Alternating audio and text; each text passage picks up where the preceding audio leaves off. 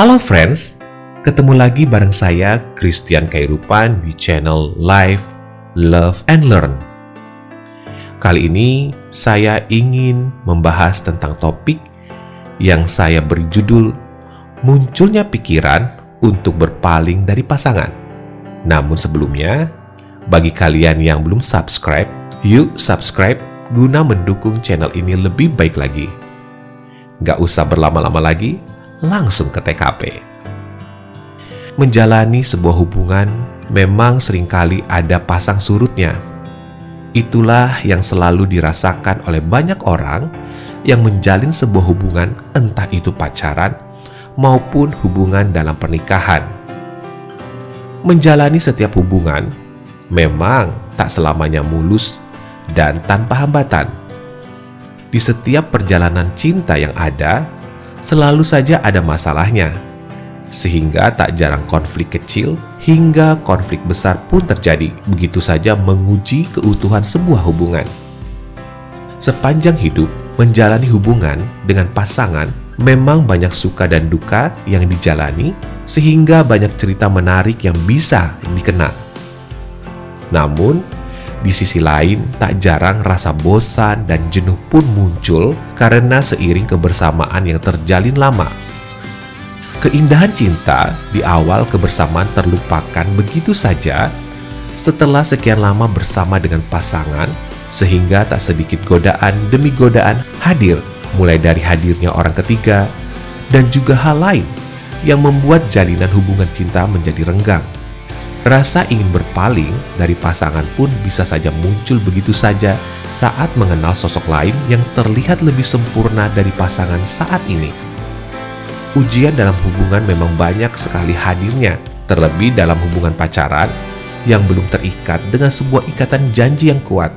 Rasa ingin berpaling inilah adalah awal mula dari hadirnya masalah yang ujungnya bisa membuat rumah tangga menjadi kandas.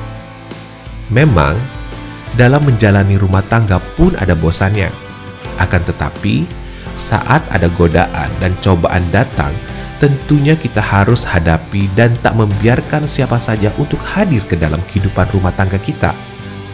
Saat merasa bosan dan ingin berpaling dari pasangan, alangkah baiknya ingat kembali sejarah masa lalu yang tercipta bersama pasangan saat memulai perjalanan dari nol Ingatlah saat hidup susah ataupun senang, selalu ada pasangan yang menemani suka maupun duka, dan bukanlah orang ketiga yang menemani dan hanya muncul setelah mendapat sebuah kejayaan hidup.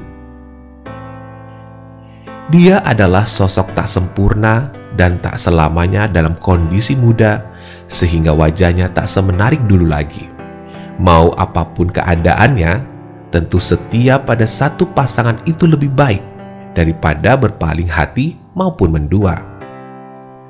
Saat kelemahannya terlihat, maka cobalah terimalah dia apa adanya, selama hal tersebut dalam sesuatu yang wajar. Hadirnya orang ketiga adalah ujian. Jika kuat dalam menghadapinya, tentu semua akan baik-baik saja. Dengan kita menahan diri kita, maka hubungan rumah tangga yang terjalin akan tetap terjaga sepanjang masa. Untuk menciptakan kisah cinta terindah, tentu butuh sebuah perjuangan. Maka, buanglah segala keinginan untuk berpaling hati kepada yang lain karena mereka datang menjadi orang ketiga tak menjamin akan selalu ada di sisi kita. Jangan hianati kisah cinta yang terjalin hindarkan diri dari sikap yang tak setia pada pasangan, dan hargailah dirinya yang selalu setia menemani dalam suka dan duka. Mengejar keinginan sesaat akan menimbulkan banyak penyesalan. Untuk itulah, kuatkan diri agar bisa tetap menjalani kehidupan bersama dengan dirinya dan tetap harmonis sepanjang masa. Nah, itu tadi ya, friends kenapa kita harus tetap berkomitmen untuk setia. Untuk kamu yang ingin bertanya tentang problemamu, bisa tulis di kolom komentar ya. Nanti kita buatkan video jawabannya.